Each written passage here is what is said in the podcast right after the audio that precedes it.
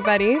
Hey, everybody, and welcome to Let's Get Haunted with your hosts, Nat Strawn. and Allie Terry. we're back for episode three. I can't believe Prime numbers. Prime. Yes. Haunted. Haunted. Three's company. Three's a three. It's that one half of a broken heart emoji that yeah, I used when I was emo. Less than three. Yeah. And then people turned it into less than four and less than mm-hmm. five. It's also like the anime emoji, you know, where you do the little the. Ooh. I'm really excited to hear the story that you're telling me today. I don't know what it is. I just get excited when there's new experiences ahead of me. I am so sweaty and I apologize to everybody if my voice sounds raspy. I didn't sleep at all last night. I have had the weirdest sleep schedule. Steve and I are moving. Witchcraft. Witchcraft. It's basically witchcraft on my vocal cords. So if I start fading, Natalia's gonna save me. Oh, don't worry. Natalia, I can talk so much that it's literally a crime, I think.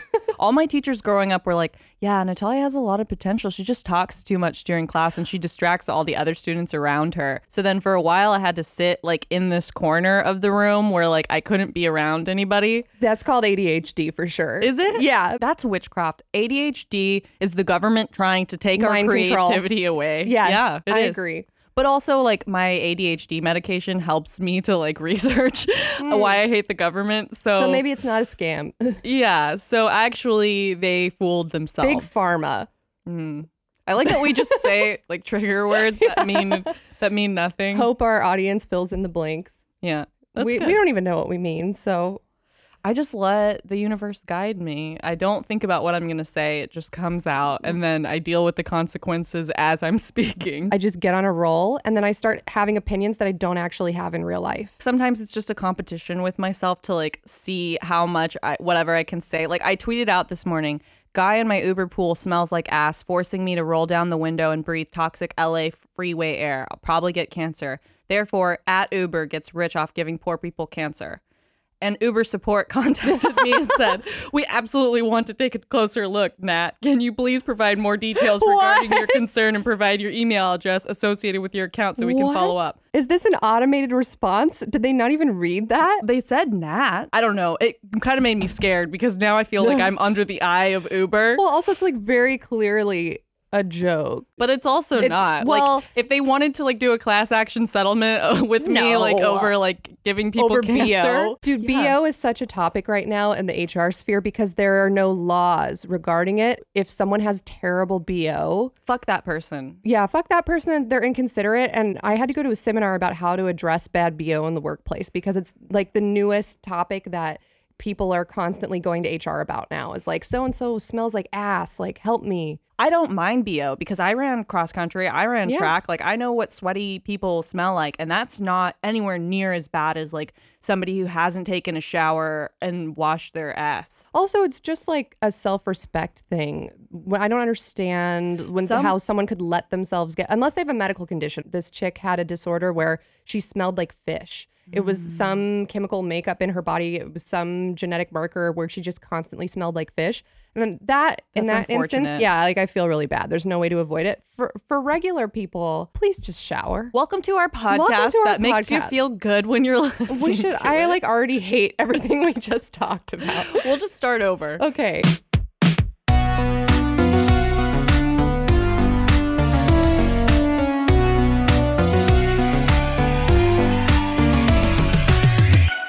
Welcome to Let's Get Haunted, a bad vibes podcast. We're in a negative mood today. I'm feeling good actually. Yeah, I also mind. do have a demon that feeds off of other people's drama though. So That's true. Sometimes I just invent drama because my life is boring. Hmm.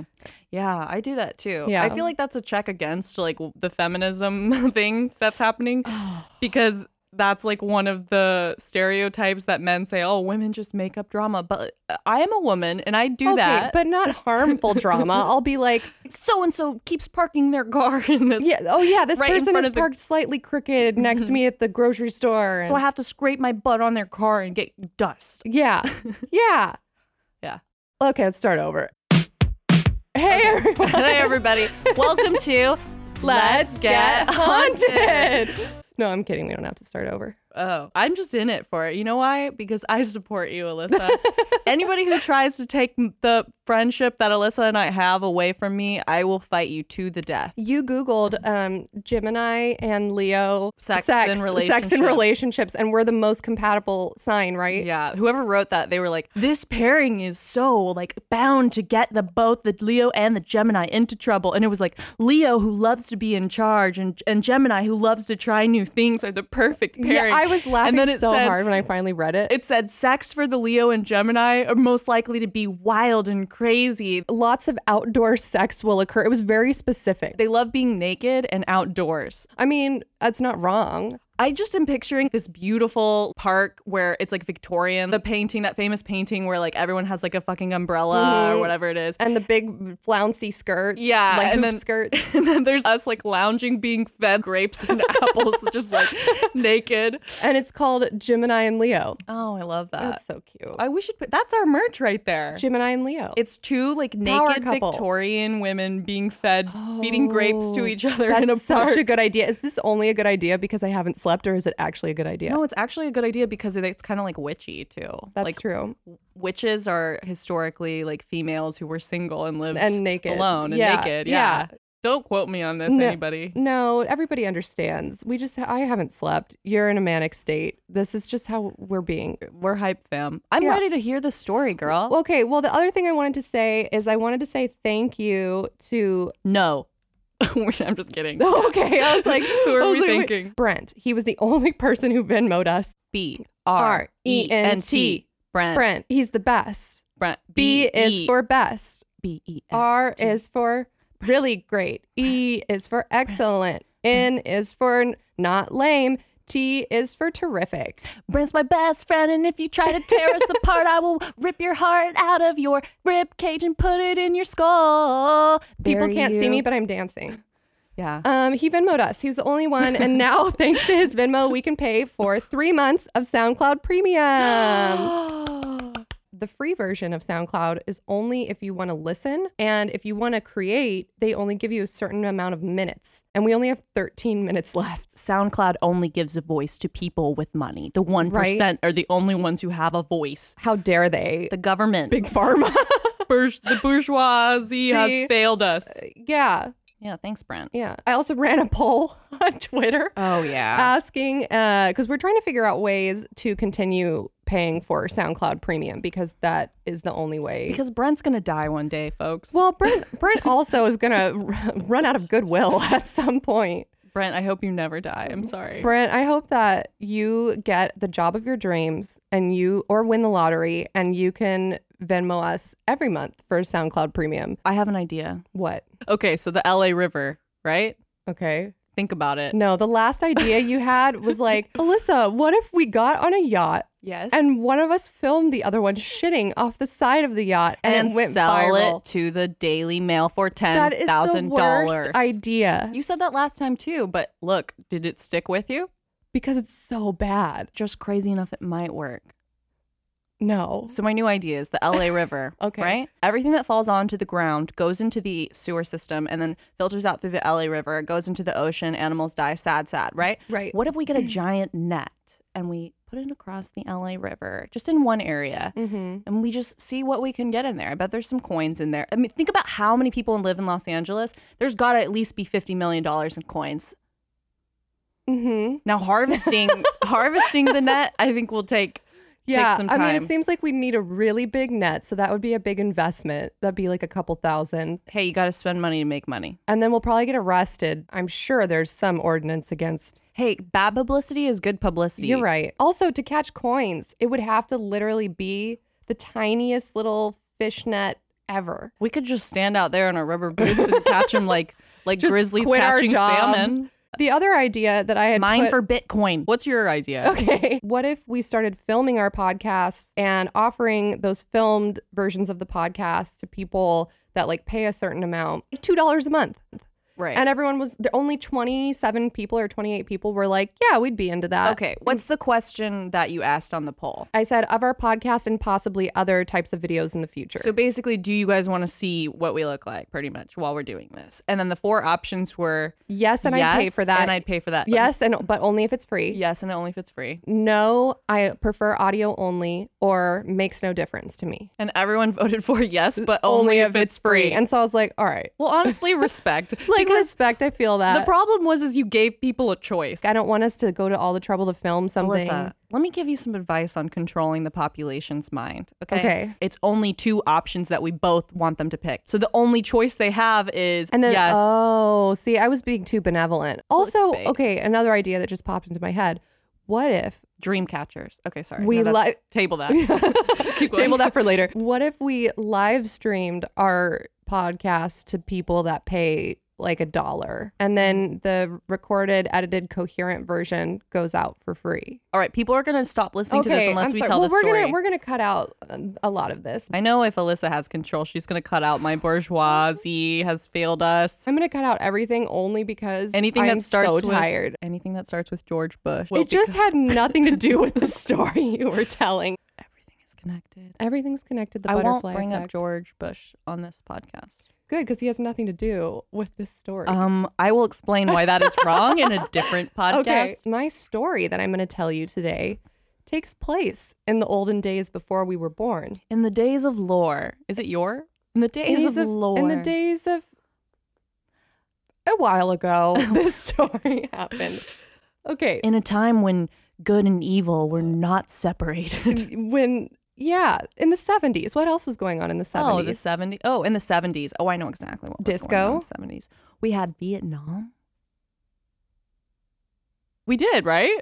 No. Yeah, it was 100%. You had the hippies. Vietnam was going on. Bob Dylan was playing music. You had, Oh, I guess yeah, it ended in 1975. wow, you looked at me like I w- was completely wrong. I love, uh, first of all, I love war history. I don't ask, don't ask me why, but Vietnam War, there's so much culture and art that comes out of that. There's so many good movies that come out of that. Okay, Vietnam War, November 1st, 1955 to April 30th, 1975. So you are right Yeah. because this story takes place in 1975. you had people getting pissed off then at the government didn't know what we were doing over there everyone's mad the worst the worst furniture of all time Yeah, it was pretty bad. Worse wallpaper too, I would say. it's because everyone was doing a bunch of psychedelic drugs And that actually is sort of going to tie into my story as well.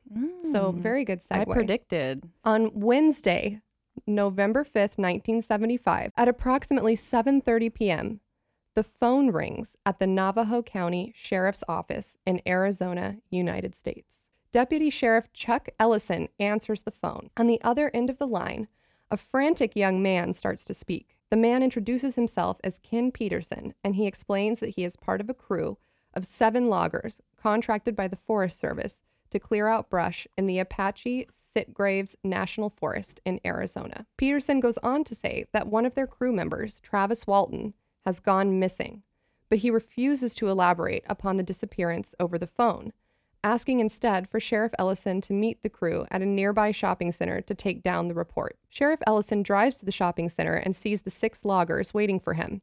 They are all clearly in distress. Ellison gets out of his vehicle and approaches the men. What the loggers tell him next would go on to become one of the most well documented instances of an alleged alien abduction. So, now that we have this part of the story, let's go back a little bit.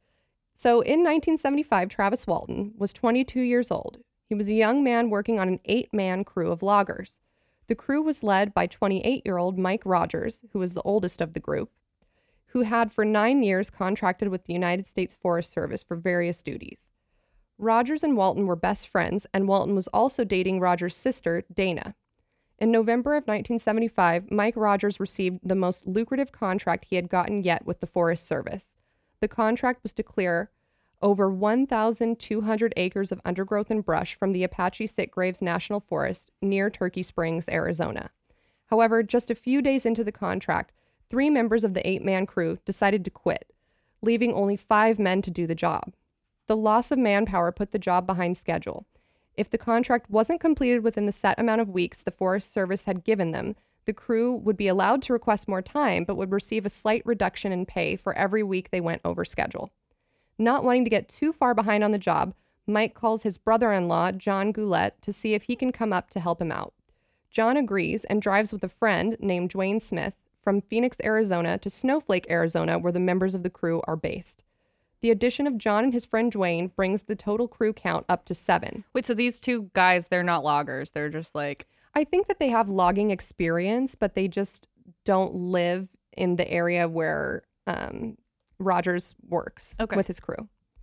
Um, okay, so since the job is behind schedule, everyone is working overtime to fulfill the contract. Their days typically begin at 6 a.m. and end at sunset when they can't see anymore. So we're talking 12 hour days. mm-hmm.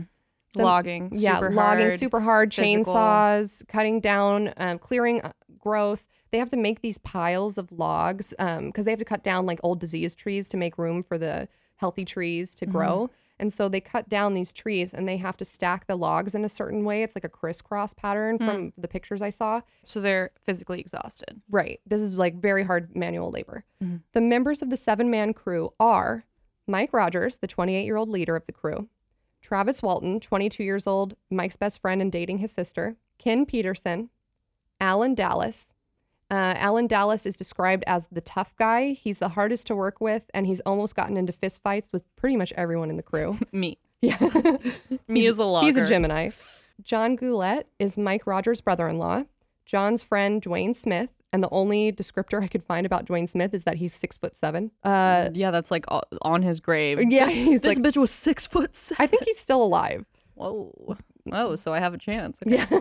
and Steve Pierce is the youngest in the group at 17 years old. He's just a little baby. Everybody else is in their early to mid 20s, except for Mike, who's in his late 20s. And then Steve is only 17 years old, and he's working with all these big burly logger men. He's a good boy. I know. Good boy privilege. And he's still alive too. Good boy. So, a little after 6 p.m. on November 5th, the sun starts to set and the guys begin to pack up their equipment for the day. The area of the forest that they've been working in is about 15 to 20 miles from the nearest city. So, to get to their job site, all seven of them have to pile into Mike's truck, which is a four door 1965 International double cab. And I put that in because seven those people. cars. Well, and seven people are cramming into Yeah. this double cab. So yeah, it's an ex- it's like a larger cab than the average truck, but they have three in the front and four in the back, and the, so the four in the back don't even have seat belts because Mm-hmm. Uh, Yeah, I know what those trucks look like. Yeah. Yeah. They're cool. People like fix them up Mhm. and they're usually baby blue. it has like a wood on the outside panels. Yeah. So Mike Rogers is driving. Kenny Peterson is in the front middle. Travis Walton is in the front passenger seat, and in the back seat from right to left are Alan Dallas, Steve Pierce, John Goulette, and Dwayne Smith is so Dwayne Smith is behind Mike. Obviously, there isn't a paved roadway for them to get into this national forest, and they have to drive over rough terrain to get in and out of the area. It's already pretty dark when the guys start their journey back to Snowflake. After they've been driving for a few minutes, they notice a bright light coming through the trees on the right side of the vehicle, and they start debating what it could be. At first, the men think it's the moon, but then they notice that the moon is actually clearly visible on the opposite side of the truck. Then one of the men proposes that it might be a wrecked airplane, but that idea quickly gets shot down by John Goulette, who says, No, I've seen wrecked airplanes before, and they don't look like that. Sick quote. Yeah. Mission Impossible Tom Cruise. Right, quote. like no, I've I've seen that before. That's not what that is. Then they hypothesize that it might be a spotlight from people who are hunting deer, like spotlight Yeah, yeah, hunting. yeah. Um, and then they decide that no, it can't be spotlight hunting because the light is too big for that. Then they think it might be a fire burning, but as they get closer, they don't smell any smoke or see any flames. They keep staring at the light, which they describe as a bright golden white, and suddenly, as they make a turn, the source of the light finally comes into view. And Alan Dallas, the tough guy, yells out, It's a spaceship!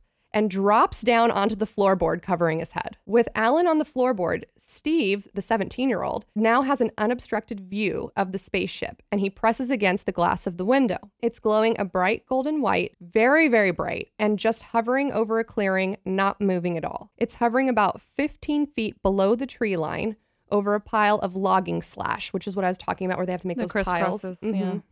It was around eight feet high and 20 feet in diameter, and the men are just in awe. So clearly, Mike breaks because they just come into this clearing and mm-hmm. they see this huge craft in front of them. Suddenly and without warning, Travis Walton, who's on the passenger side, opens the passenger door and gets out of the truck. No. He starts walking towards the spaceship as if he's in a trance. Everyone inside the truck is yelling at him to come back. They're saying things like, What are you crazy? Get back in the truck. He turns around and gives them a weird look and then turns back towards the spaceship and keeps walking towards it. Reptilian. Keep going. Suddenly, as Travis is almost directly underneath it, the spaceship starts rocking back and forth, side to side, and it lets out what the men describe as a beeping noise and a high pitched noise.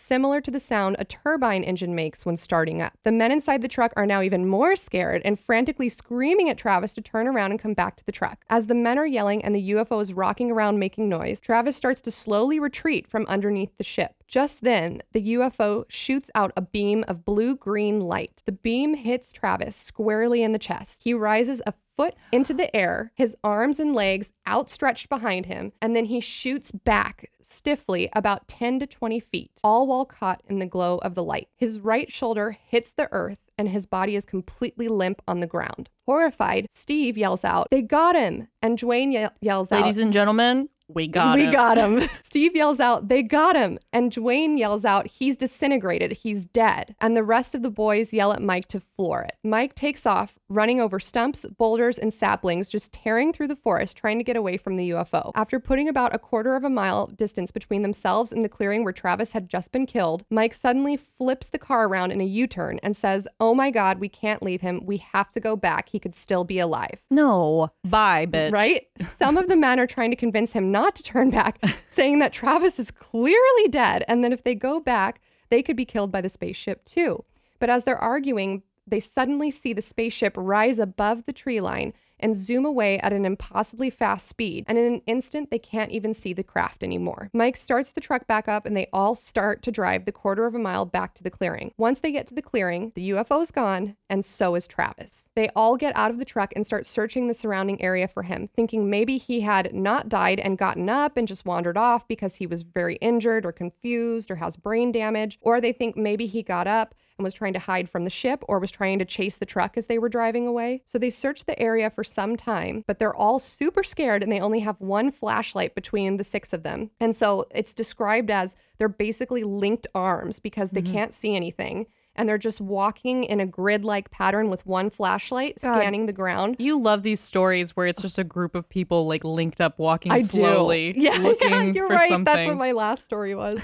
and they can't find him. They come up empty handed. So Mike Rogers falls there- to his knees. so there was no There's nothing. No. right, but the one guy said that he disintegrated. Well, he said he disintegrated, but um, he actually hadn't. He was just saying like he's dead. He's clearly He's dead, and everyone okay. else is like, no, he's not disintegrated, but he's clearly dead. Right, he was just like, "Let's fucking leave." Yeah. okay. Yeah. Like he, there's no hope for him. Yeah. Basically. Okay. So Mike Rogers falls to his knees and starts screaming, I left my best friend behind. I can't believe it. I left my best friend behind. Defeated, they Oh, I start I know, chills. isn't that so sad? Defeated, they start debating amongst themselves over what they should do now. Kenny Peterson wants to go to the police because he's a badass in this story. But Alan Dallas and Steve Pierce are afraid to go to the police because they're afraid that nobody's going to believe them. Yeah. Finally, they come to the conclusion that they can't just abandon Travis, even if he's lying dead somewhere, and realize that their only option is to go to the police. They decide that the best thing to do is to just say that Travis went missing and not mention the UFO until they have to. Mm-hmm. Now, in agreement, they drive to the nearest town, which is Heber, and call the sheriff's office from a shopping center payphone around 7:30 p.m., which is what we opened up with. Right. Even though Mike Rogers was the crew boss, he's too upset to make the phone call, so Kenny Peterson, the badass, has to do it. Kenny speaks over the phone to Deputy Sheriff Chuck Ellison, who drives down to meet them. Once there, Ellison observes in his police report that the men are visibly upset and shaken, and two of the men one of whom is identified as Steve Pierce, are crying. Ellison is skeptical. So these are like, I want everyone to keep in mind, these, these are, like, big, big, strong, strong- burly, logger, men of the woods, like mm. rural, Yeah. tall, They got a cut. beard. Yeah, they they like have chainsaws slung over their backs. They're wearing hard hats, and two of them mm. are crying, and they're all shaking over what just happened. So Ellison, the sheriff, is obviously skeptical of this story. Right. But uh, later, he tells newspapers that if they were acting, they were awfully good at it. Unsure of what to make of the story, Ellison calls his superior, Sheriff Marlin Gillespie, who just recently passed away and I read his obituary and it was like the sweetest obituary. He was very beloved. I he just seems like he was a great guy. I'm pretty sure no one's obituary is like fuck this asshole. No, but it was so sweet. It was like look at all this charity work he's done and he loved his wife and he he planned out his funeral to the T. He said it shouldn't be any more than 60 minutes because he didn't want people wasting time on like on him. He just wanted it to be short and sweet and like it was really no, sweet. my nemesis. Yeah. my obituary. He's just like a simple, sweet grandpa. all of my all of my will is just going to be like spend every penny I have on the most Mourn elaborate for a year. the most elaborate funeral we can come up with. Elton John plays at my funeral. yeah, find him, do whatever you have to do to get him there. Um, so Ellison is told by Martin Gillespie to keep the crew in Heber until he could arrive with Officer Ken Copland to interview the men. In less than an hour, Gillespie and Copland arrive and heard the tale from the crew. Gillespie talks to all the boys individually, one on one, and he's very skeptical of the story. And his initial gut reaction is maybe the boys had been down in the woods partying, drinking, or doing psychedelics mm-hmm. and that Travis had gotten lost or been left behind. So Gillespie decides that he's going to search the car for any paraphernalia. So he searches the car and doesn't find so much as a beer can. Mm-hmm. And it's also important to note that the town of Snowflake, where the majority of these men are from, is a Mormon town. So even though this section of Arizona is mostly Native American, there's this population of Mormons living in Snowflake. Most people know Mormons famously don't drink or do drugs. Right. Yeah. And he says that he wants the boys to accompany him and the other officers down to the woods to show him where Walton had disappeared so that they can search for him together. Dwayne Smith, John Goulette, and Steve And Pierce. this is at nighttime. yeah, This is the same. same night. So this is like 8 p.m., 8:30 p.m. now, Okay. maybe 9 p.m. because they made the call at 7:30. It probably takes like 30 minutes for the first officer to get there and then another hour for Gillespie to get there, so maybe 9. Okay. So Steve Pierce, John Goulette, and Dwayne Smith are all too upset and refuse to go back into the woods because of how scared they are. So they volunteer to drive Mike Rogers' truck back to Snowflake to his house and relay the bad news of Travis's disappearance to friends and family. Kenny Peterson, Alan Dallas, and Mike Rogers all agree to go back into the woods with the cops. So these three men lead the cops down to the clearing where Travis had been struck by the UFO's light beam. The officers and three crew members search the area extensively, but to no avail. At this point, the officers start to become suspicious of the story since there is no physical evidence to present to back up the account. There's no trace of Walton, no evidence of a struggle, no evidence of a burn area from a light beam, nothing. The police call down more volunteers and searchers, but they still can't find Walton anywhere. Winter nights in this area can get down to 15 degrees Fahrenheit, and everybody was concerned that if Walton were still alive, he would succumb to hypothermia soon since he had been wearing jeans and a t shirt only at the time of his disappearance. Your obsession with cold I know. Cold woods and a group of people. Mhm. Yeah. Mike Rogers and Sheriff Copland went to tell the news to Walton's mother. So after they establish that they can't find anybody, more searchers come down looking. Uh, the sheriff is very suspicious of the guys at this point, and he says to Mike, "You're the crew boss. You need to come with me. We're going to go tell um, Travis's mom together what happened to him." So Travis's mom is Mary Walton, and she lives on a small ranch about 10 miles from Snowflake. So they arrive at the ranch, knock on the door, and Mary answers. And this is around maybe 1 a.m. at this point, 1 or 2 a.m. And Rogers tells her the story of what happened to Travis. But when he finishes telling the story, she doesn't say anything. So everyone's just kind of in silence looking at each other for a few minutes. And then she says, Can you repeat that? So after Rogers repeats the story, she very calmly asks him, who else knows about this story so far? Sheriff Copland thought that this response was odd, to say the least. She didn't seem concerned about her son's well being, and this made him even more suspicious that maybe something other than a UFO was responsible for Walton's absence. Copland and Rogers left Mary Walton's house and went home for the night. Meanwhile, so now it's around. No, I want to keep talking to her. That cop sucks. I would have been like, "What do you mean?"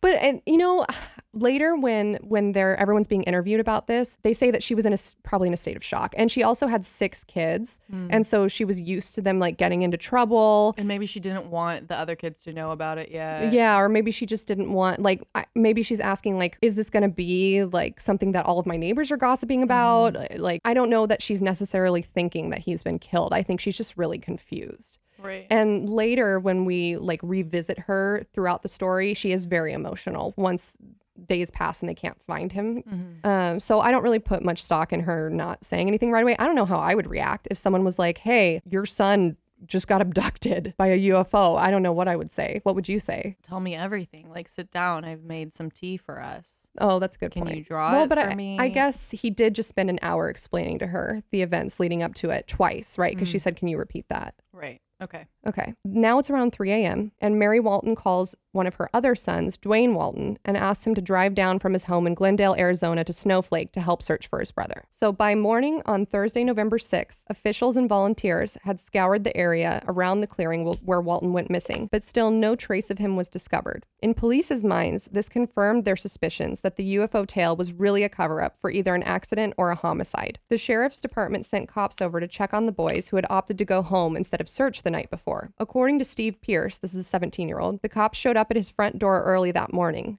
His mom answered the door when they knocked, and Steve heard the cops say to her, We think Travis Walton is dead and that your son and his coworkers killed him. His body's out there somewhere, and we're going to find him and arrest everyone. Steve, being only 17 years old at the time, heard this and was even more terrified than he had already been. He ran out the back door of his house and hid in his girlfriend's bedroom all day. While he was hiding, his girlfriend's mom came home, and from his hiding spot, Steve could hear her mom say to his girlfriend, You can't see Steve anymore. The cops are saying that those boys killed Travis. John Goulette said that the next day he went out to search for Travis in the clearing and that the cop he was paired up with in the search party kept saying to him, Look, we know you guys did it. Just make it easy on yourself and ter- tell us where you stashed the body so we can all just go home. All the boys maintained their innocence and stuck to the story about the UFO. Searches continued through Friday, but on Saturday, November 8th, Mike Rogers and Duane Walton, Travis's brother, went back into the woods to continue searching only to find that no police presence was there. They had already given up. They both storm into Sheriff Gillespie's office, explosively angry, quote unquote, demanding that search parties continue looking for Travis. By that afternoon, police dispatched helicopters, horse mounted officers, and jeeps. They even brought in tracking dogs from the nearby prison. The dogs were able to track Travis's scent from the area where the men said that he was standing before the UFO blasted him over to the area where he had supposedly fallen. But the dogs couldn't find any trace any other trace of Travis's scent anywhere else. So only in those two spots, one where he was standing before he got blasted and one where he landed. There was also a searcher who brought Not even where he walked from the car to there. no, they, only those two spots were where the scent was picked up. Hmm. I know. Very interesting. There was also another searcher who brought a Geiger counter with him, which is a device that measures radiation. Mike Rogers saw this man and approached him, asking what he was doing. The searcher explained that he was using a Geiger counter, hoping to prove that no UFOs had been in the area. So this is a skeptic that's trying to prove that this hmm. story's bullshit. Rogers noted that the Geiger counter was ticking, showing a reading of one and a half. When he questioned the man, the man said, No, that's just background radiation, see? And held the Geiger counter up to his radium dial watch, showing that now the counter was, reg- was registering a reading of three, which is normal for a mm-hmm. radium watch. He then ran the Geiger counter over Mike Rogers and got no reading. He seemed very pleased by this and said smugly, See, you guys weren't in the presence of a UFO. Mike responded, Hey, wait a minute. A few days have already passed and I've showered and changed. Wait here. He went to his truck, which was nearby, and pulled out all of the hard hats that everyone had been wearing the night of the abduction. When the man waved his Geiger counter over the hard hats, the reading jumped up to a six Mm. indicating abnormally high levels of radiation were present on the hard hats. This made the searcher angry and he refused to test any other items and left the search altogether. By Saturday, word of Walton's disappearance had spread internationally. So You- we don't wait. No one got the name or info of this. no, guy? nobody knows who he is to this day. So he could just be bullshit. Like um, he could be made up. Maybe, but there are witnesses that saw him out there with the Geiger counter. Oh, okay. They just don't know who he is. Okay. So it could have just been some random person from the public that's a skeptic and is like, oh, I'm going to prove this wrong and get a scoop on the story. It could have been, or it could have been like a hobbyist, mm-hmm. or it could have been someone that the police hired because they clearly don't believe whatever's whatever story is being told to them. So on the same day that this Geiger counter guy um, happens, news of this story has already spread internationally. So news reporters, ufologists, which I didn't realize was a thing, um, and the curious begin to travel to Snowflake. Among the visitors was Fred Sylvanus, a Phoenix UFO investigator who interviewed Rogers and Duane Walton on Saturday, November 8th. While repeatedly expressing worry for Walton's well being and criticizing the police, both men would later make statements that would return to haunt, haunt them when seized upon by critics. On the recordings made by Sylvanus, Rogers noted that because of Walton's disappearance and the subsequent search, he would be unable to complete his contract with the Forest Service, and he hoped that the search for his missing friend would mitigate the situation. So basically, he's saying, I have this oh. contract. It has to be completed within a certain amount of weeks. We were already behind. Right. Now I have this man go- that went missing. The search parties had to go and disassemble all of those log slashings to look to mm. see if a body was stashed in them. So now they have all this extra work ahead of them. They're going to have to restack all of those logs. And so some people think that this is a motive to fake or to hoax. But I think why would anyone in their right mind create more work for themselves when they're already behind schedule? And it wasn't even a big deal that they were behind schedule. It was apparently like pretty flexible contract and it wasn't unusual for people to run behind. Mm. The reduction in pay that they would be looking at was so negligible that the amount of trouble it would go to to get six dudes on the same page about a hoax doesn't really make any sense. What I'm stuck on right now is that the dogs couldn't find any scent of him a- anywhere else. And Like, the Geiger counter, right? So, like, how could they fake radiation on their hard hats? How could they Well, fake the scent? there should be scent of him because he was logging with them, right? Mhm. Yeah. So it, it doesn't make sense that his scent is not in other. I mean, I guess I don't know if they had him smell the car because I Mm-hmm. think everyone is in agreement that he was in the car at some point. So maybe that wasn't important to them. Well, if I was going to be a skeptic, skeptic, I would say like mm, maybe he was never there. I don't know. I'm just mm. trying to think. But then where would. That's he be? Because he was yeah. a real person, yeah. and he's missing now. Yeah, So True. Okay. That's a good point, though. I hadn't considered that. And then the other thing that comes to bite them in the ass through this interview that they do is Travis's brother Duane reports that he and Walton have always been quite interested in UFOs, and that some 12 years earlier, Duane had witnessed a UFO similar to the one witnessed by the logging crew. Duane reported that he and Walton had both decided that if they had the chance, they would get as close as possible to any UFO that they might see, which, same. Right? Like, if you're really interested in UFOs and you finally see one, Mm-hmm. would you not be curious? Right. And this is the So his- 70s where people are his less open minded. Imagination is not credible or something. Right, yeah. Okay. Or because he's already interested, maybe he wants fame Mhm. for seeing a UFO or something. Duane also says that he he has faith that Travis would not be injured by the aliens because, quote, aliens rarely harm people. And he's basing this off of, you know, stories, other stories that have been in the media over the years throughout pretty much all of history where people get abducted. And the reason why we know that they got abducted is because they get returned and they tell us about it, right? Mm-hmm. However, I think an interesting theory is what if aliens do kill people and that's where a lot of our unsolved missing cases come from? We so you're telling me they never found a body? This is the end of the story? No, I'm still going. Oh God, I need to know more. Okay. So Rogers and Duane Walton had laid the foundations for an alternative interpretation of the case with their statements. Shortly after the Sylvanus interview, Snowflake Town Marshal Sanford Flake announced that the entire affair was a prank engineered by Duane and Travis. Wait, who's Sanford? Was he on the job?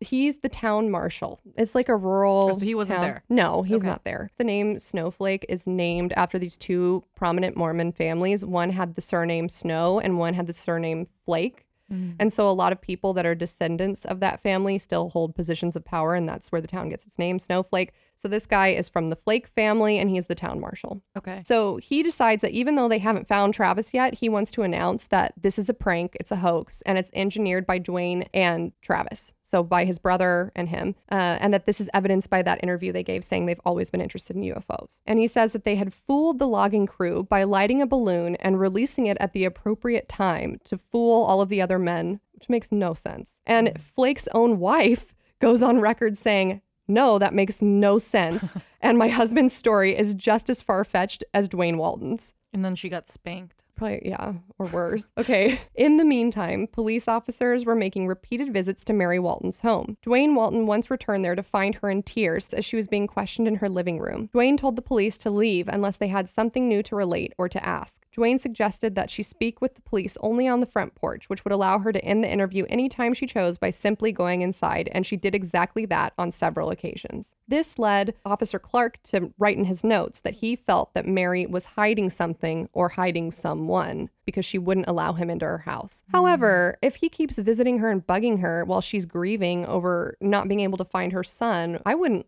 let a jerk that's accusing me of something into my house either while I'm grieving, right? Why don't they get a warrant to search her house? Well, they'd already been in there too. I don't know how big her house was. Maybe they'd already looked around. I'm not sure. Hmm. Okay, on Monday, November 10th, all of Rogers' remaining crew took polygraph exams administered by Cy Gilson, an Arizona Department of Public Safety employee. And this guy, for the time, was supposedly like the guru of polygraph tests. And all of the guys ask for the polygraph test because they want to prove that they're not lying. And right now they're being investigated for murder.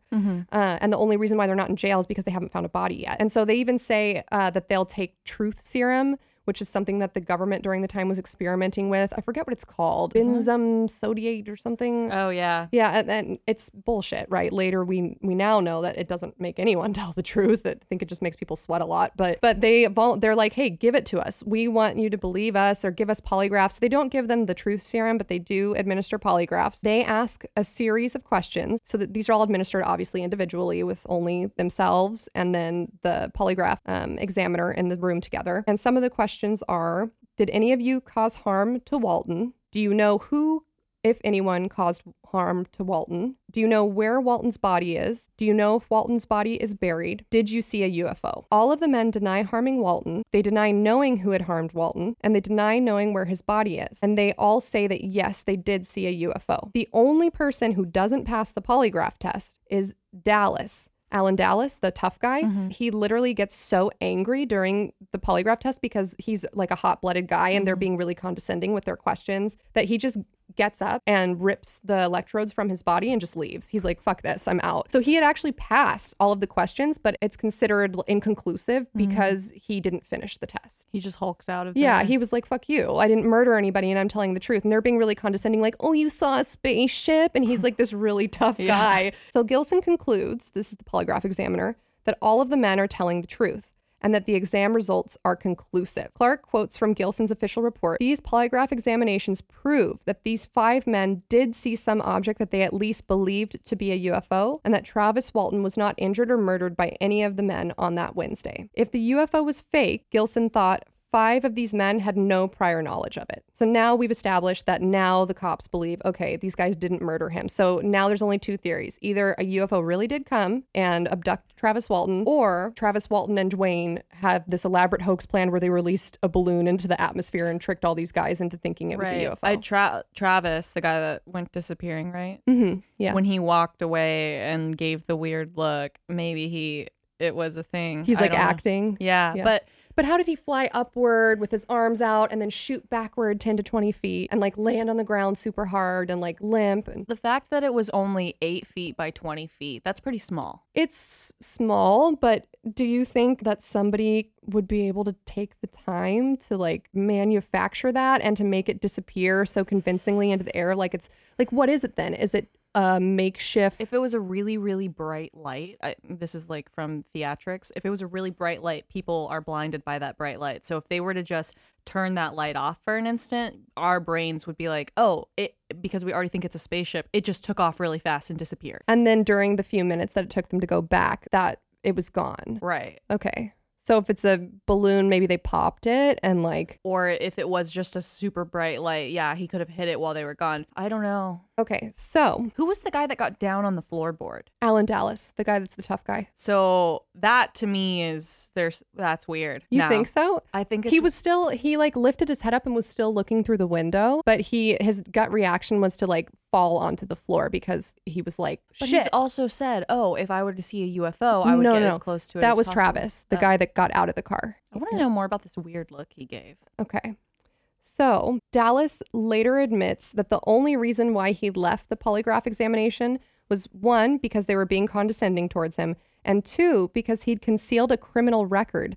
And so he just walked out of the exam. He was like, "Oh, I just did that because I have actually murdered somebody else, and I didn't want you guys." To I don't remember what his crime was. It wasn't murder. I don't know if it was that he beat somebody up or that he stole something. I, I don't, I genuinely don't remember. Then, following the polygraph test, Sheriff Gillespie announces to the public that he officially accepts the UFO story, saying there's no doubt that they're telling the truth.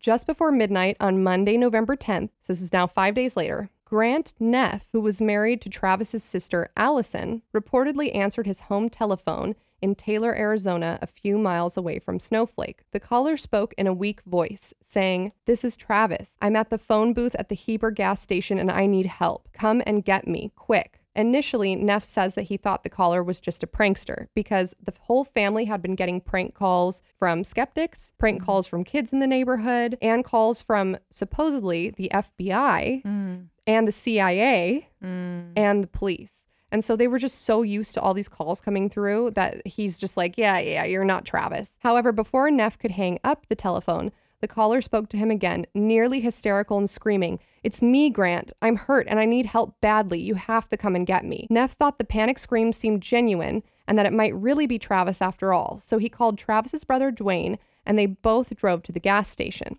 They state that there they find Travis collapsed in the second of three telephone booths. He had on the same clothes as when he disappeared, still not warm enough to have protection from the 20 degrees Fahrenheit nights in the woods. They thought that Travis seemed thinner and that his beard was grown out. God, please don't fucking die before they can talk to you. Right. And so some people have criticized, well, why wouldn't they call the cops as soon as they got this phone call? Why did they just Because decide to go thought out it there? was fake. But they thought one, they thought it was fake, and two, at this, they still didn't trust the cops at this point because even though the sh- the head sheriff had come out saying we believe this UFO story or I believe this UFO mm-hmm. story, there were still other cops that were unconvinced. Also, when your friend that's been missing for as long as he's been missing is saying, "I'm hurt, come get me," like I I'm would- dying essentially, right. yeah, Like this is a time before cell phones. This is a Absolutely. time before internet, Yeah, before communication is as easy as it is now. So you would just get in the car and go because you don't know what's going to happen to this person. Exactly. And also, they had been receiving these weird phone calls, and supposedly some of the phone calls that they had gotten from people that said they were CIA or FBI is they were saying, hey, whatever you do, if Travis shows back up again, do not let the cops get to him first because there have been documented cases of the FBI secreting people away or cops secreting people away to do tests on them and experiments on them to see if they were really abducted. You might never see him again. You might not even ever know that he was really found. And so mm. they were scared and they thought, one, it's their family member and he's saying that he's like mortally wounded. Mm-hmm. Two, they're not even sure if it's really him. And three, they don't want the wrong person to come across him before they can. So that's the argument for why they went to What does he him. say? What does he say? What does Okay. he say? I have to know. I know. I was like falling asleep. I'm really glad that the body, like the person, shows up back alive because now we can figure figure it out. Yeah. Yeah. So they found him. He's frail. He's weak. He's basically passed out, you know, laying on the ground in this telephone booth. He's uh, has the same clothes on. He's dirty. He's disheveled. His stubble is grown out and he looks gaunt and thin and malnourished, which makes sense if he's either been wandering in a forest for five days Or or if he was abducted. spaceship. Right. yeah. So on the drive back to Snowflake, Travis seems really afraid, shaken, anxious, and repeatedly mumbling about seeing beings with terrifying eyes. So that's all he'll say while he's in the car beings with terrifying eyes, and they can't really make out what he's saying. He thought he'd been gone for only a few hours. And when they tell him that he'd been absent nearly a week, he seems completely stunned and stops speaking at all. So the way they describe it, I like have chills right now because the way that they describe it is he's talking about beings with terrifying eyes or th- they're going to get me or like b- these beings, you know, I can't remember the last few hours. And they go, "No, you've been gone for for a week." And he goes, "What?" And he doesn't believe them. And they're like, "Touch your face." And he touches his face and he feels this beard that's been growing and he just is so stunned that he stops speaking and he's just sitting there in catatonic shock. That's a terrifying thing. Yeah, like you you've lost a week of your life and you don't know what happened. Mm-hmm. Duane Walton said that he decided not to reveal Travis's return immediately out of concern for his brother's apparently fragile condition. However, by not notifying authorities, Duane would face charges that he was complicit in a cover-up of evidence he or Travis might not want police to see. At his mother's house, so he takes obviously he takes Travis to his mom's house. Travis takes a bath and tries to eat, but he keeps vomiting up everything. He can't keep any food down. And when he weighs himself, he had lost 10 pounds. Wow. Prior Please to them, abduct me, alien. yeah. That's like Kelly from The Office, where she's like, please put a tapeworm in my body. So prior to finding Travis, his brother Duane had been hit up by a couple of prominent members of UFO societies and ufologists. And there's this guy whose last name is Spaulding. And he had said, if you ever find your brother, as soon as you find him, get him to pee into a cup so that we can analyze his urine. As Spaulding had suggested, Duane tells Travis to keep a sample of his first urination following his return. And now the cops receive a tip from a telephone company employee about 2:30 in the morning. The phone company says, "Hey, somebody called the Neff family from a payphone at the Heber gas station." Gillespie sends two deputies to dust the booths for fingerprints, but as near as the deputies could tell in the dark, None of the prints were Travis's. This fact would be noted noted by critics who thought the entire affair was a prank, while supporters argued that a fingerprint examination carried out in the dark early morning hours by two sheriffs wielding flashlights was hardly ideal and by no means exhaustive. Right. And it's a payphone, so there's like hundreds of people that could have used it between Right. now and then. Exactly. So Spaulding, in addition to telling Duane that if his brother ever returns, he should keep a sample of his urine, had also offered to have this uh, ufology society that he was a part of do a medical examination upon his brother's return. Uh, and this was a promise of a confidential medical examination. And so he still doesn't want to take Travis to the police yet because he's afraid of someone kidnapping him or secreting him away or him getting shipped off to the gov- like some government place or about him having really invasive medical procedures that are then publicized because at this point the whole world is on notice about this like the national enquirer is covering it which i didn't even realize the national enquirer was around in the 70s But it's also kind of a joke Yeah. newspaper. totally So that doesn't really help with the validity of the well story. but i guess back in the day they were less of a joke and they actually broke some news stories that were real Hmm. uh, and they just also happened to cover ufo abduction stories the news that matters, the news that we care about. like they had some gossip and some questionable bullshit, but then they also Who wants to read about like politics that aren't going to even matter in two months when we can read about alien, alien abductions? abductions and ghosts probably. Yeah. And uh, Duane decides to drive Travis to Phoenix, Arizona, late Tuesday morning, where they were to meet with Dr. Lester Stewart, who's the doctor that's recommended by this ufology society. The Waltons reported that they were disappointed to learn that Stewart was not actually a medical doctor as Spaulding had promised, but was a hypnotherapist. Damn it. I know. God so damn it. Obviously, the Waltons are like, "What the fuck? You said that like we came here to get a confidential medical examination that you promised us. We don't want this hypnotherapist, this pseudo doctor, to mm-hmm. conduct any studies not- on my brother." This is not going to help No, our case right, at all. This is actually going to make it worse. Right. So they spent 45 minutes kind of arguing, trying to figure out like what are this guy's qualifications at all. And then they decide that no, this guy does not have any credible credentials. And so they say, we're going to leave. But later, critics say, well, they spent 45 minutes with this hypnotherapist that's linked to this ufology society. What if they were being coached on what to say? Hmm. So it could go either way. So Travis's return makes the news. By Tuesday afternoon, word of Travis's return had leaked out to the public. Duane took a telephone call from Spaulding and told Spaulding not to bother the family again. So now this Spaulding guy is like pissed and no longer on the side of the Waltons because they refuse to get treated by this pseudo doctor hypnotherapist. So Clark writes that after this telephone call, Spaulding became a sworn enemy of the case. So now they have more people against them, and that's not good. Among the other telephone calls after news of Travis's return was one from Coral Lorenzen of APRO, a civilian UFO research group. She 70s were wild. I know, right? So it's a civilian UFO research group. She promised Duane that she could arrange an examination for Travis by two medical doctors, general practitioner Joseph Saults and pediatrician Howard Kandell at Duane's home. Duane agreed and the exam began about 3:30 p.m. on Tuesday. Between Lorenzen's call and the physician's examinations, another party would enter and hugely complicate the story. Lorenzen was telephoned by an employee of the National Enquirer, an American tabloid newspaper known for its sensationalistic tone. The Enquirer employee promised to finance APRO's investigation in exchange for cooperation and access to the Waltons. Since the Enquirer's financial resources were far greater than APRO's, Lorenzen agreed to the arrangement. The medical examination revealed that Travis was essentially in good health, but they did note two unusual features. A small red dot on the crease of Travis's right elbow was consistent with a hypodermic needle injection. But the doctors also noted that the spot was not near a vein, so they weren't sure why there was a hypodermic needle injection. And later, this also comes back to bite them because critics say It's drugs. that it's drugs, Mm-hmm. but it's kind of hilarious because the drugs that they accuse him of injecting himself with is a combination of mushrooms and angel dust. What's angel dust? Like PCP? Yeah, I don't know, like heroin or something. Oh, but it's mm-hmm. like that's not a combination. Also, yeah, like no one injects mushrooms. I know. First of all, no one injects mushrooms. You well, Second if of you all- can, I need to know about this. Yeah. but like it's not that the stupidest thing you've ever heard. It sounds like a bunch of Mormons. Mormons that are like, "Oh, you you injected yourself with angel dust. You you like cooked in a kettle Yeah. mushrooms and distilled them down to a liquid and then put angel dust over it and Here on- injected yourself. Here on Let's Get Haunted, we don't discriminate between religions and organizations. We think everyone is out to get each other. Yeah, we think everybody is just full of shit. Yeah.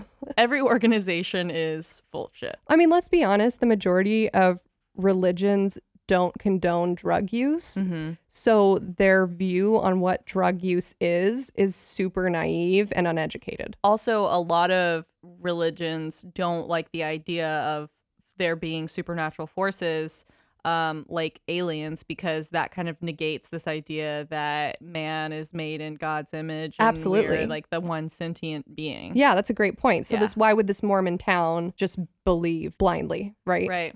Okay, so that's the first weird thing they find is that hypodermic needle mark. And then analysis of Travis's urine revealed a lack of ketones. This was unusual given that if Travis had indeed been gone for five days with Right. His body would be burning fat for fuel. I know all about this. Yeah, okay, so He'd yeah. be in ketosis. Exactly. And he so, wasn't. so this was unusual because, like you said, if Travis had indeed been gone for five days with little to no food, as he insisted, and as, and as his 10 pound weight loss suggested, his body should have begun breaking down fats in order to survive.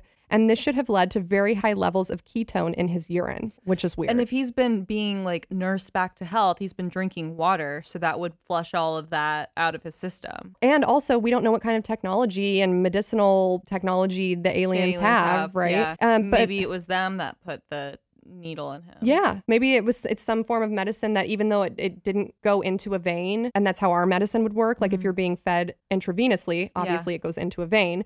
But maybe they have some other form of technology that you don't need to go into a vein. Also, like, I love this idea that aliens are super sophisticated and know what is going on. You know, Right. think about majority, think about like us going to space in the 60s. You know, like right. our spacecraft that we had to leave our atmosphere is super, super uh, ju- Primitive. yeah, primitive. We it's amazing that people even survive that long. So I'm gonna guarantee that the type of people who are or the type of aliens that they are, like they're best astronauts or whatever, they're probably not the best doctors in the world. They're probably just really good at math or physics or like whatever alien That's a good point, technology too, is yeah. put on. Yeah. So they probably show up to Earth. They see all those slashes, the logs Yeah. and the X mark, and they're like, oh, X marks the spot. Like, let's go This must here. be important. Let's study this. Right. And then like a human starts walking up towards them and they're like, oh shit, like fucking kill it. Like, Yeah. this is terrifying. And then Right. the other one's like, no, no, no, beam it up. Like we have to take samples. And they're like, okay, I've never used this beam before. like we've been educated on what to do if we see a UFO, but like I've never actually seen one. And then Right. one of them's like, just press it. And then he presses it and they're like, you killed it. Like, fuck, what are we gonna do? Bring they- it aboard the ship. and then they like take off in their spaceship and disappear. And then they're like, okay, the truck is gone. Go back and get it. And they're like, no, you get out and get it. Just, like, I'm just picturing. I love that in that in this scenario, the aliens are just as stupid as we are. Yeah, I think 100%. Which is just as likely as them being smarter than us. Right. Because we don't know. then they get the human in their spaceship or whatever. And they're like, what the fuck do we do? And they're like, I don't know. Put it to sleep Yeah. so it can't wake up and get mad at us. Yeah. Because they're probably super small if they're in this tiny spacecraft, right?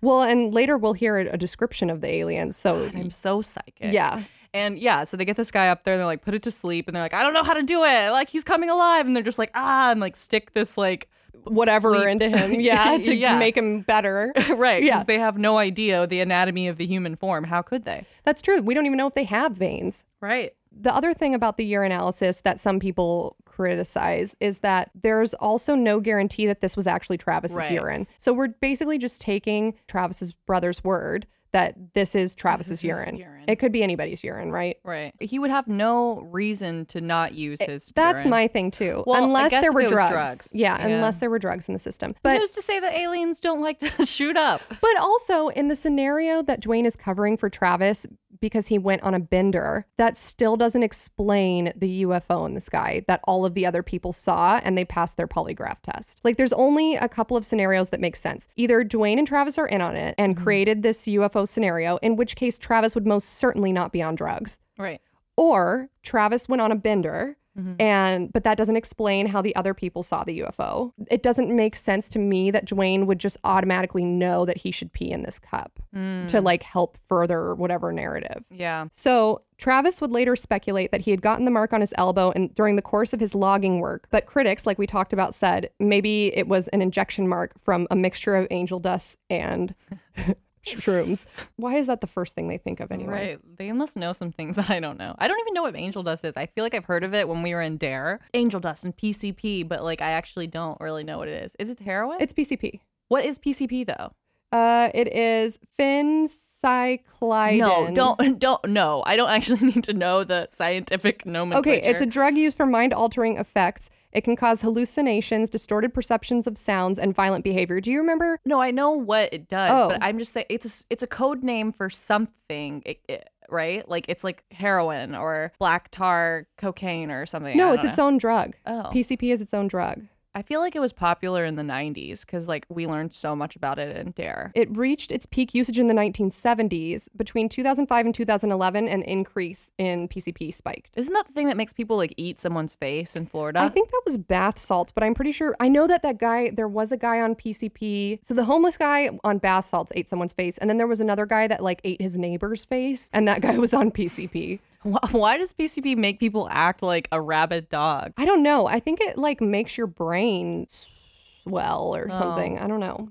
Don't quote me. But I won't. okay, thanks. Also, if he was going on this bender, why would he need to disappear on his job from logging to go on this bender? Well, that's the other thing. It doesn't look, it just doesn't make any sense. And also, these two medical doctors, which you could argue they're biased because they've been contracted by this other ufology group. Mm-hmm. But these two medical doctors that are supposed to be impartial say that they find no evidence of drug use either in his past or presently. Okay. So I'm just going to take that at, at its word because he's a Mormon logger. Mm-hmm. Okay. and I choose to believe that. He's a Mormon logger. Yeah. Building a log cabin for his future family. Yeah, just he's doing the Lord's work, taking down sick trees so Yeah. that the healthy ones can flourish. The other weird thing is that the doctors don't really find any, like, they don't find any broken bones. Which, if he had fa- like fallen so like Hard. hard, And hit his there shoulder. should be something, right? Right. A stress, a Mhm. bruise. yeah, stress fracture, a bruise, a cut. But it also has been five days, so maybe any bruise would have healed by then. I don't know. That seems like if everyone thought he was dead, that seems pretty intense. So when Sheriff Gillespie learns of Travis's return through the mass media, He's really pissed off. Gillespie thought that he had demonstrated his belief in the UFO story with his announcement following the polygraph exams. However, Duane was still bitter over what he saw as the la- lackadaisical search effort during Travis's absence. So Gillespie's pissed basically because he's like, hey, I said I believe you. Like, I publicly said I, I believe the UFO story following all of the polygraphs that everyone took. So why would you go to this ufology group instead of me uh, after finding your brother? Salty. Yeah, but Duane's like, look,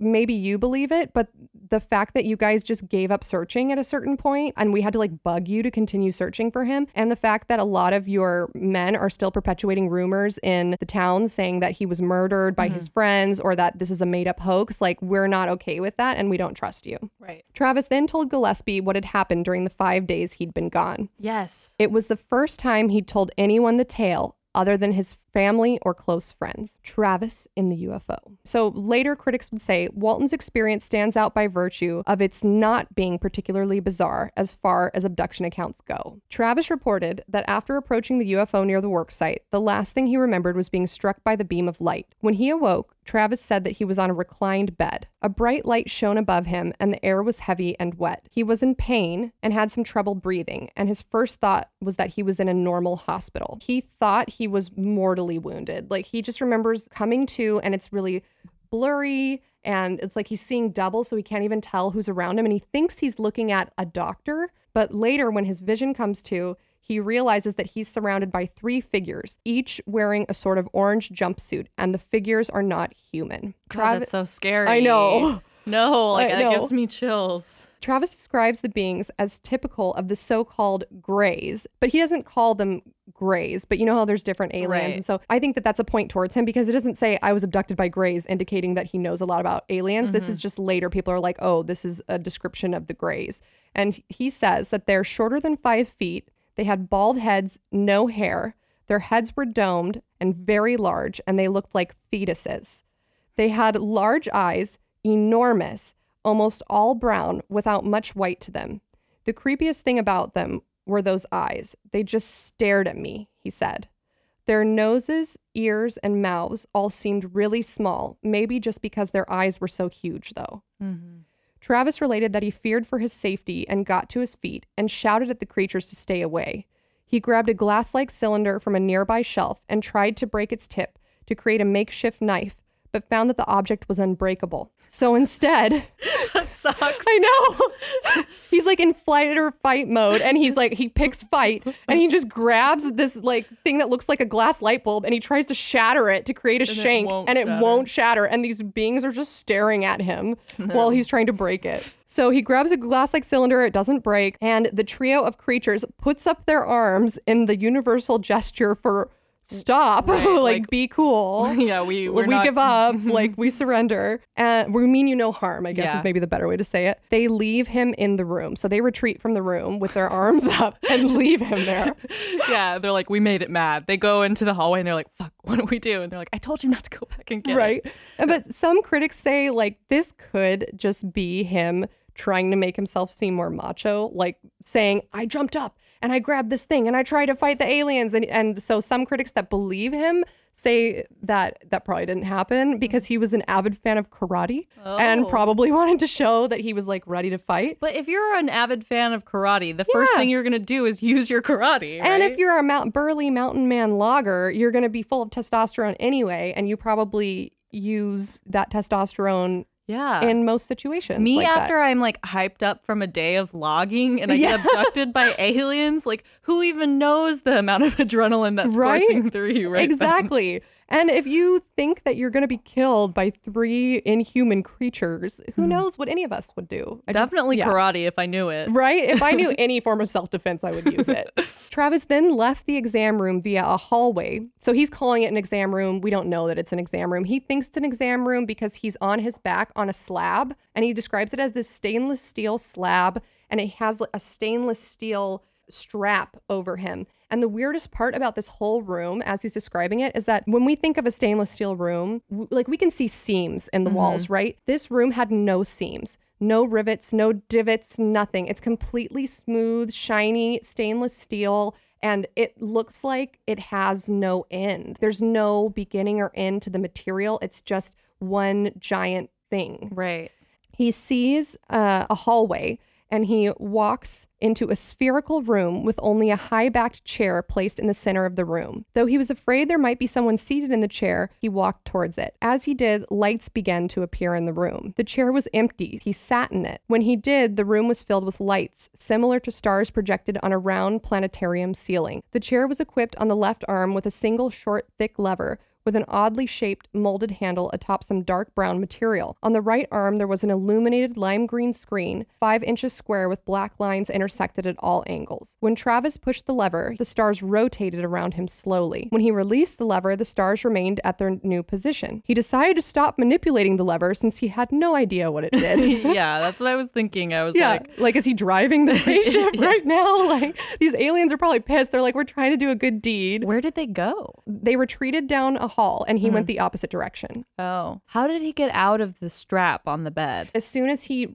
came to and jumped up, the strap fell off of him in such a way, though, that he couldn't see a clasp or anything. It just looked like it had almost like disintegrated off of him when he sat up. Mm. He leaves the chair and the stars disappear. Travis thought he had seen a rectangular outline on the rounded wall, perhaps a door, and went to look for it. Just then, Travis heard a sound behind him. He turned, expecting more of the short, large eyed creatures, but was pleasantly surprised to see a tall human figure wearing blue coveralls with a glassy helmet. At the time, Travis said he did not realize how odd the man's eyes were, larger than normal and a bright gold color. He then asked the man a number of questions. The man only grinned and motioned for Travis to follow him. Because of the man's helmet, he might have been unable to hear him, so he followed the man down a hallway which led to a door and a steep ramp down to a large room. Travis described the room to being similar to an aircraft hangar. Travis said he realized he'd just left a disc shaped craft similar to the one he'd seen in the forest just before he'd been struck by the bluish light, but the craft was perhaps twice as large. In the hangar like room, Travis reported seeing other disc shaped crafts. So basically, he's in a parking garage, is what he's describing, like a space, a parking garage in space where all of these spacecrafts are parked. And he just exited one of the spacecrafts. The man led him to another room containing three more humans, a woman and two men. All of these people resemble the helmeted man, and he says it's almost like they were clones of each other. Like hmm. they look so similar. They look kind of weird. They're not talking, but they are human like. Right. So It's like uncanny valley. Like maybe Right. it was aliens like trying to like trying to trying relate. to mimic it, or Yeah. maybe they were doing studies on humans and had cloned humans and it were raising them in these ships to observe. Mm. Who knows? So these people did, but these people did not wear helmets. So Travis says he began asking questions of them. They responded with the same dull grin, not saying a word, and led him by his arm to a small table. Once he was seated at the table, Travis says he realized the woman held a device like an oxygen mask, which she placed on his face. Before he could fight back, he passed out. When he awoke again, Travis said he was outside the gas station in Heber, Arizona. One of the disc shaped crafts was hovering just above the highway. After a moment, the craft shot away, and Travis stumbled to the telephones and called his brother in law, Grant Neff. He thought that only a few hours had passed. After hearing Travis's story, Gillespie speculated that Travis may have been hit on the head and drugged and taken to a normal hospital where he had confused the details of a routine examination with something more spectacular. However, no medical examiner could find any trace of head trauma or drugs in his system, and Sheriff Gillespie ordered independent testing on him. And also, Sheriff Gillespie investigated with all of the surrounding hospitals, and nobody had reported having anyone matching Travis's description in, in the hospital during that time frame. Travis told Sheriff Gillespie that he was willing to take a polygraph, a truth serum, or undergo hypnosis to support his account. Gillespie said that a polygraph would suffice, and he promised to arrange one in secret to avoid the growing media circus. Duane and Travis then drove to Scottsdale, Arizona, where a meeting with APRO consultant James A. Harder had been arranged. Harder hypnotized Travis, hoping to uncover more details of the missing five days. Unlike many other uh, abductees, however, Walton's conscious recall and unconscious memory were the same, and he could account for only a maximum of two hours and perhaps less of his missing five days. Curiously, Walton encountered an impenetrable mental block and expressed the view that he would die if the regression continued. In the meantime, Spaulding, so that's the other ufology group that mm-hmm. they didn't want to be a part of, and so now it's their like their nemesis. He said that the doctor, that's not really a doctor, had actually questioned Walton for two hours and that he had told a completely different story to that doctor. God, I just want to get like all of the skepticism bullshit out of the way so we can just talk about that alien abduction yeah. experience. Okay. So um, he passes the polygraph is the main point. And I sent you a link last night for a UFO convention in LA. Travis Walton's going to be at that convention. We have to go. and he's doing a panel where he's going to talk. So he's passed every single polygraph that he's ever taken, and there's really no reason for him to have done a hoax or committed fraud or anything like that. Unless he wanted to be famous, I would love to be speaking on a panel at a UFO Right. convention. But he actually testifies, and same with all the other guys in his crew, that this incident actually ruined their lives for a period of time. There were people who were really angry. There were religious people that thought that they were like devil worshippers. There was this guy, Philip Klass, who I guess is just an asshole, and he is his whole job. He's like this famous guy whose whole job was to go around the country finding people that saying that they had been abducted by aliens and just shit on them. And he hmm. would publish articles being like, this is like a fucking idiot. Like, this guy is stupid. No one should ever hire him. And like smear campaigns against Wow. people saying they had been abducted. And he not only harassed Travis, but he actually harassed all of the crew members so much that some one of the guys, Kenny, the cool dude that was uh-huh. like a badass, and he's the one that called the police. Yeah. He actually left the Mormon church because of Philip Klass and moved to Mexico. Nobody knows where he is. He like That's changed his what- name and moved to Mexico. That's what we need to do for our summer trip. We need to Go go, to find Mexico him. and find this guy. We do. So Steve, the 17 year old, he was so traumatized by this and had PTSD from this whole incident. And his wife actually ended up leaving him because she didn't believe him. And he stuck to his story the whole time. And I feel like if your wife is like, hey, I'm going to leave you because you're lying to me, you're going to be like, hey, you're right. Mm-hmm. You know, let me tell you the truth. But that's not what happened. He always maintained that he was telling the truth. He really saw a UFO. He really saw Travis get struck by this lightning and he was traumatized from it. And he actually refused to talk to the media. He moved to two different states afterwards. So he's not doing it for fame. Mm-hmm. And he only broke his silence in, I believe, 2013. It was 38 years after the date of the incident. He finally broke his silence. And then, so I want to play for you the original 1975 interview Play it. with Travis Walton and Mike Rogers regarding the abduction incident. When I regained consciousness, I was laying on my back. I uh, I came to slowly. Um, I was in a lot of pain in my head and chest area. At first, I thought I was in a hospital, but when I could finally see, I, I saw these beings standing over me, and it, I just became hysterical. oh God, why did I have about five feet tall. It's a TV They had no hair, no eyelashes, eyebrows, very large heads. very large eyes. The rest of their features, uh, nose, mouth, and ears were small, and uh, they were very white looking. I knocked them away from me and uh, jumped off of the table there, and uh, they started to come toward me. The sound effects. I know, so cheesy. I grabbed an object off of the bench there and threatened them. They stopped and turned around and left the room. I was afraid they'd come back, so I left there uh, looking for a way out.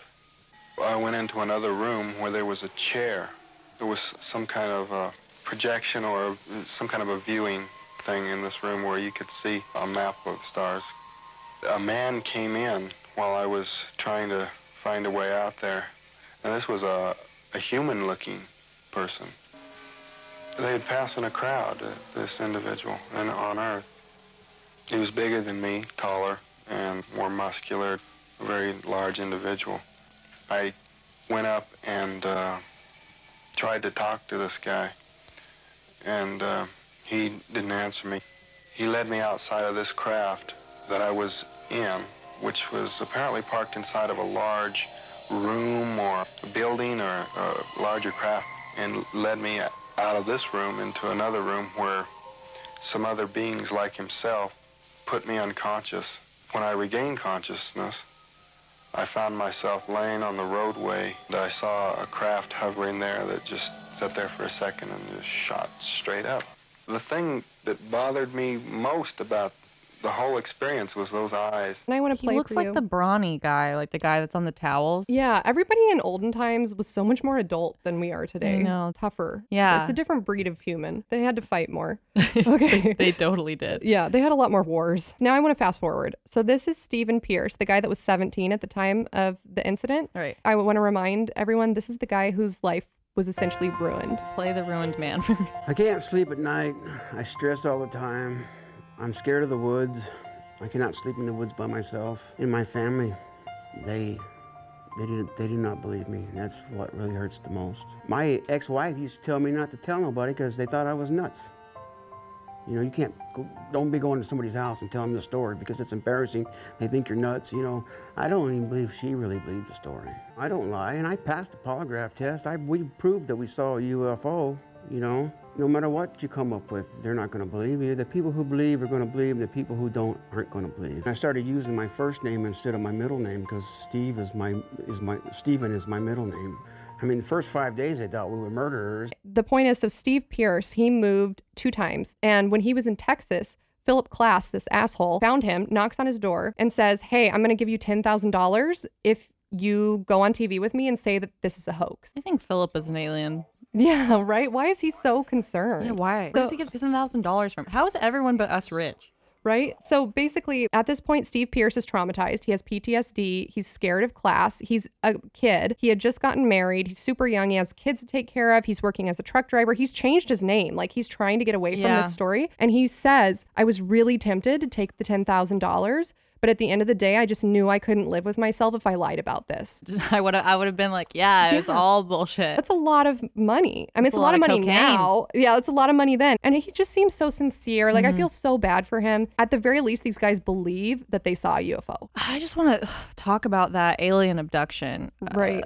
Uh, why was the man wearing a helmet and the other ones weren't? I don't know. And the medical examiner said that there nothing had happened to him, pretty much, mm-hmm. except for the Right. hypodermic needle, which may which he got logging. He says, if these aliens or these beings, whatever they are, did something to him, it would would have been like the humanoid creatures or something. This is what Travis thinks. He thinks that the aliens were just trying to fly away when they injured him accidentally. The UFO was maybe observing the planet or taking soil samples or observing, like you said, this log slashing to see what it was. And then once they saw these people, they wanted to leave and not disturb, you know, the native population of mm-hmm. Earth, trying to be responsible. But when they started up their craft, their engine naturally has this beam that has to shoot out in order to start up. And he was caught in the beam. Hmm. And once they realized that they had injured this human that was probably going to die, they wanted to, you know, do no harm, which mm-hmm. a lot of conservationists on Earth have that. Yes. You know, and and people to go to outer space. That's it's a very just common scientific Yes. thing too. It's is just- you yeah. don't you don't mess with your population. Well, and, and and like you don't want to cause harm to something that you're trying to just observe. Like when we go into the you ocean, ch- you don't want to change anything. Like, yeah, when we go in the ocean, we're looking at coral. We don't want to touch things because we want it to all be the same way that we left it. And also, we can't scientifically. That's adding too many variables. Like, we don't. Mm-hmm. If they are observing Earth, to interact with us is just changing it way too much. Exactly. So he thinks that the only reason why he was quote unquote abducted is because they wanted to undo the damage they had done. Right. So then that would make mm-hmm. sense that he has no injuries because they fixed him. And right. And over the course of five days, they healed him and they put him back on Earth. And he only remembers two hours out of how the five days. And so that's a pretty good job, right? Yeah. They were probably trying to erase his memory completely. He just woke up from anesthesia too early. I wonder how many people get abducted if they have that technology and they just they just clone a whole new version of you Oh, that's interesting. without your memory. Of yeah, and put yeah, or put new memories in an or old memories in a new body or something. Yeah. And then some people think that they were drinking or doing drugs, like I said, that they saw something, maybe s- uh, hunters spotlighting, got scared, hallucinated that it was a spaceship, and left Travis there, who then continued hallucinating the whole ordeal, got lost, and somehow survived on his own for five days in 20 degree weather in jeans and a t-shirt. No, I don't believe that. I don't think so either. Because then there would be tons of ketones in his pee. Even if the pee thing is, it could have been someone else's urine. We said he would have so many cuts and scratches on him, and uh,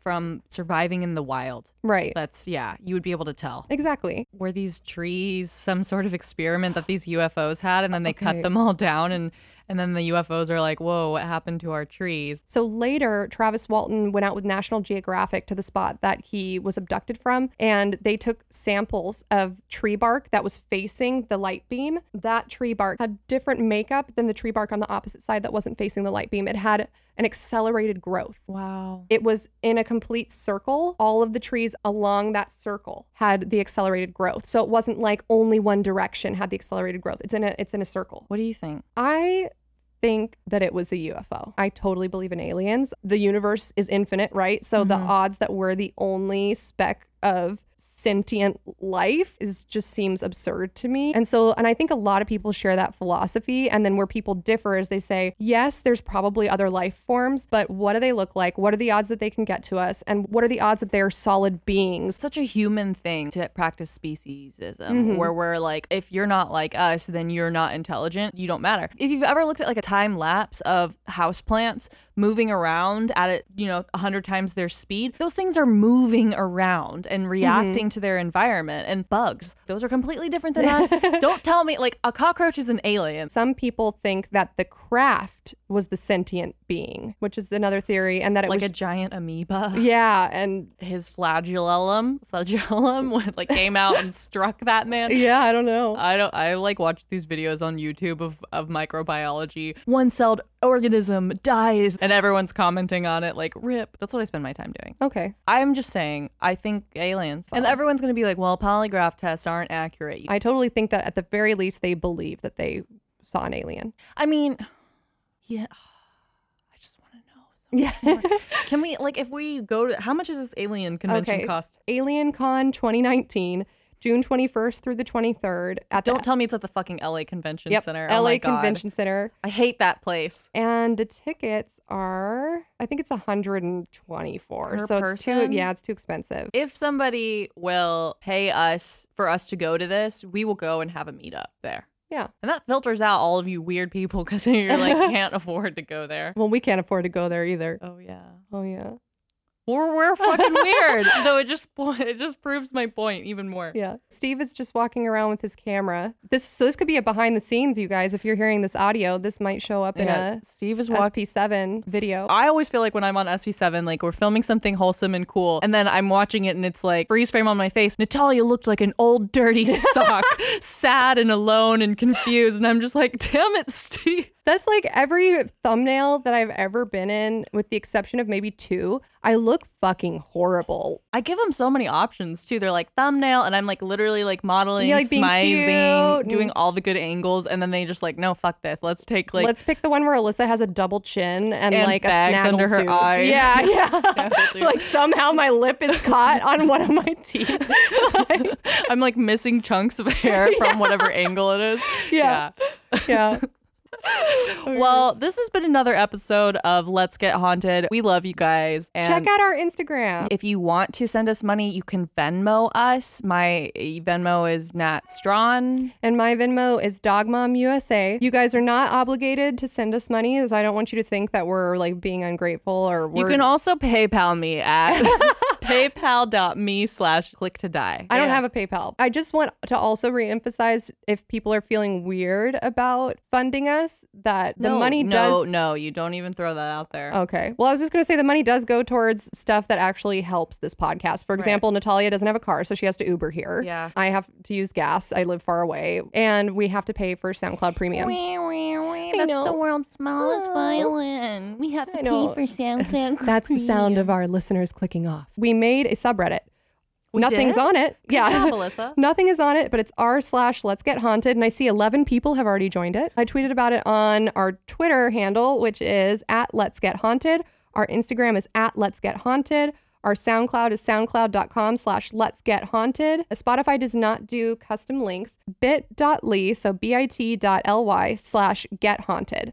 And that takes you straight to our Spotify. Or you can just go into your Spotify app and search Let's Get Haunted. We're the only thing that pops up. And our Gmail, like Nat said, is let's get haunted pod at gmail.com. We are still working on iTunes. Hell yes. Hell fucking yes. If you guys PayPal or Venmo us and you say it's for Let's Get Haunted, splitting it. Yeah, and it all goes towards funding us being able to make this. We're not making any money off of this. In fact, we're losing money. What else are we gonna spend our money on? No- nothing good. Okay. Love you guys. Talk to you later. Bye. Bye.